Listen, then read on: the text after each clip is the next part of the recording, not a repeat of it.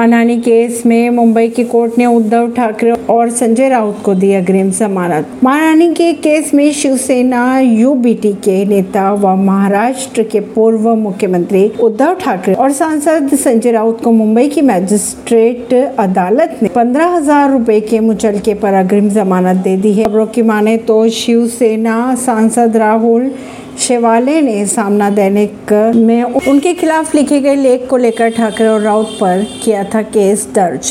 परवीर सिंह नई दिल्ली से।